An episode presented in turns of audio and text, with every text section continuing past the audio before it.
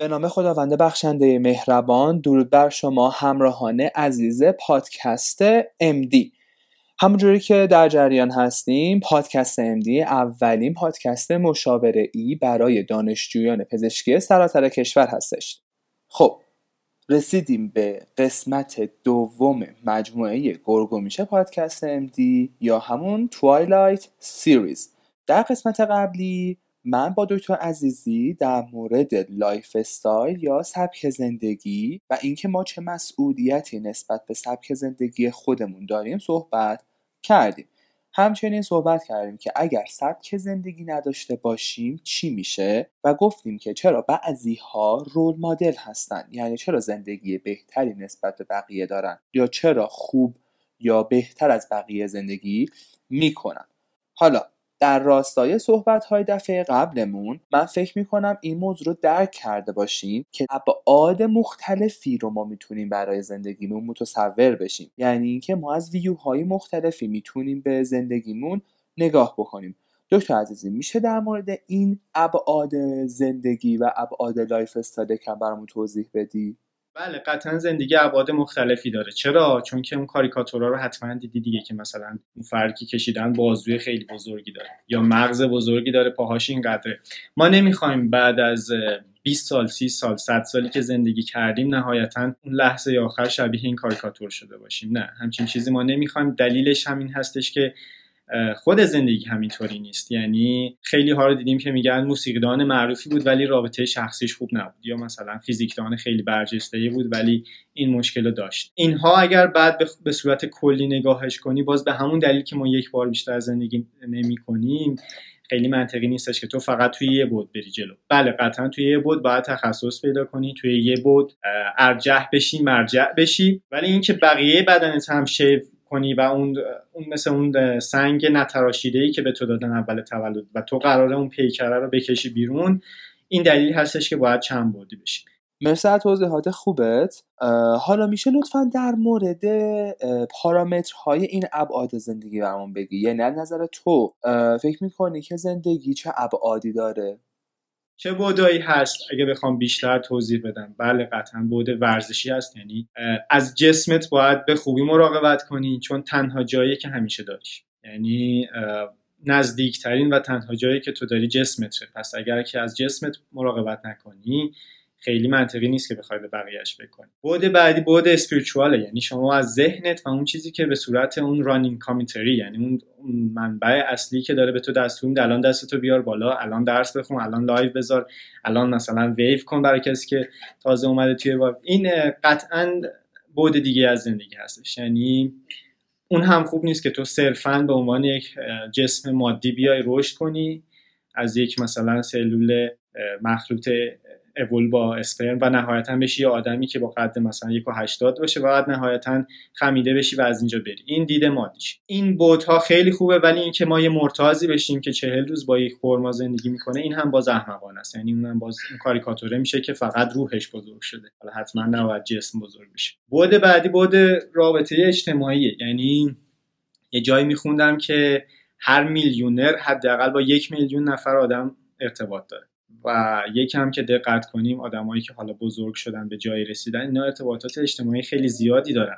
و امروزه اینجوری نیست که تو یه نفر باشی و یه کار رو انجام بدی. الان یه مفهومی ما داریم به نام لورج یا اهرم. و این میگه که تو به جای اینکه 100 درصد کار کنی از 100 نفر به اندازه یک درصد انرژیشون کار کن و بعد بر اساس این شروع کن به اون کارهایی که می‌خوای انجام بدی. پس خیلی ساده اگر بخوایم بگیم یه بود جسمانی داریم یه بود روحانی داریم یه بود اجتماعی داریم و بعد یک بعد پیشرفت شخصی یعنی اون گل و میژنی که تو از زندگیت برای خود انتخاب کردی این هم باز بعد بعدی میشه. که من نهایتا با 10 درصد 20 درصد بالا پایین قراره که چه تغییری انجام بدم دنیایی که گرفتم و چطوری بهتر تحویل بدم. آها خیلی جالب شد. پس در واقع شد ابعاد زندگی ما جسمی spiritual یا ذهنی و روحی اجتماعی و بحث self development حالا در مورد این برامون بگو که آیا ما باید هر روز روی همه این ابعاد کار بکنیم و چطوری باید این کار رو انجام بدیم؟ ببین خبر خوب این هستش که تو وقتی که روی یک بعد از زندگی شروع کنی به تغییر و کار کردن این روی بقیهش هم تاثیر می‌ذاره. چه مثالی واسه این می‌زنن؟ مثل یک برکه‌ای هستش که تو وقتی یه سنگ رو میندازی داخلش این یه سری امواج تولید می‌کنه و این امواج نهایتا می‌رسه به ته اون برکه یا اون مرداب. و وقتی که تو تصمیم بگیری از روزی که تصمیم می‌گیری که مثلا روی جسمت کار کنی هر روز باشگاه برین کم کم به عادت سحرخیزیت می‌رسه چون مجبوری شب و بخوابی که بیشتر بخوابی که عضلاتت استراحت کنی. حالا سحر که پا شدی بیکار که نمیشینی که مثلا یه کتاب پیشرفت شخصی مطالعه می‌کنی.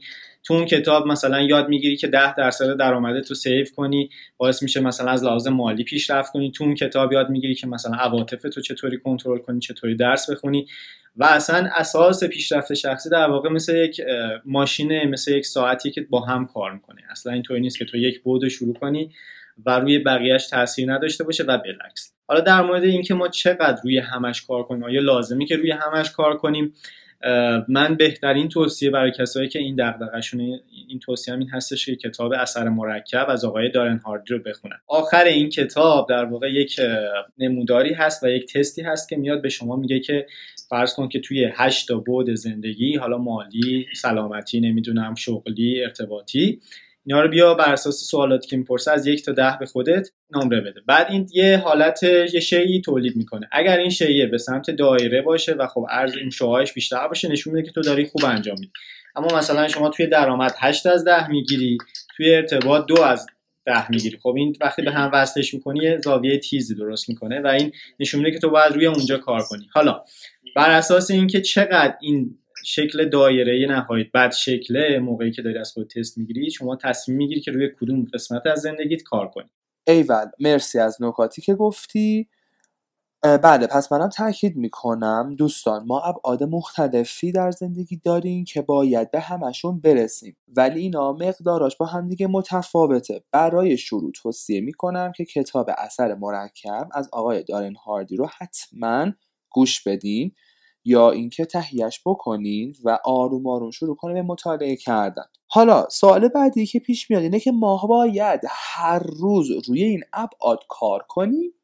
اینکه آیا هر روز باید کار کنیم؟ بله ما هم توی در واقع رساله های مذهبیمون داریم و هم توی همه قوانین پیشرفت شخصی که شما حالا این گفته پیامبر هستش که شما هر بهترین کارها کاریه که هر روز انجام بشه. و بخوایم حالا یکم دید در واقع علمی تر بهش نگاه کنیم همه کارهایی که قرار به یک نتیجه برسه از تغییرات کوچیکی شدن که توی دراز مدت اتفاق افتاده.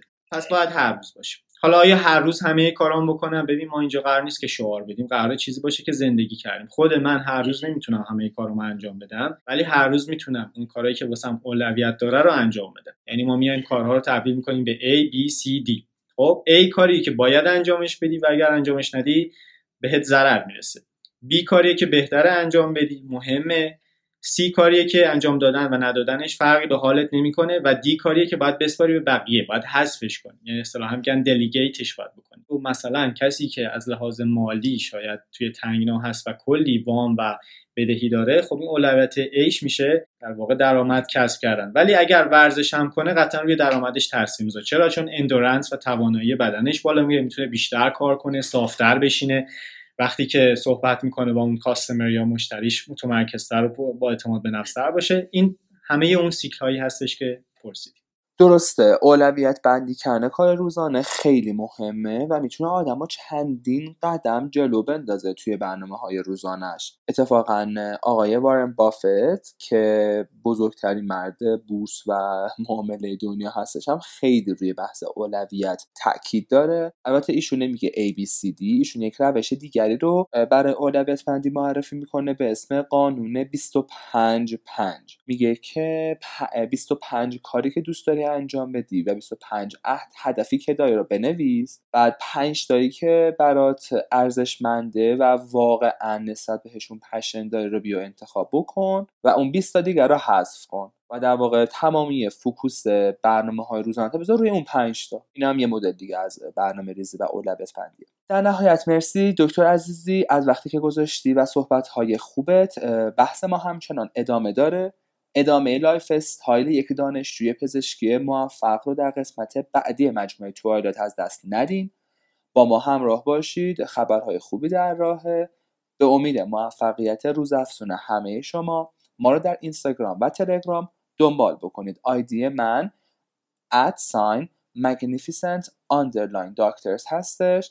و آیدی دکتر عزیزی at sign the success clinic هستش. the underline success underline clinic هستش. خیلی خوشحال میشیم که شما رو توی page های اینستاگرام و تلگرامیمون داشته باشیم. هر سوال پیشنهاد و انتقاد داشتین اونجا ازمون بپرسین و اینکه خیلی لطف بزرگی می‌کنین که مجموعه توایلایت و پادکست MD رو به دوستاتون همکاراتون و علاقمندان معرفی بکنین. و مثل همیشه خداوند یارو نگهدارتون باشه.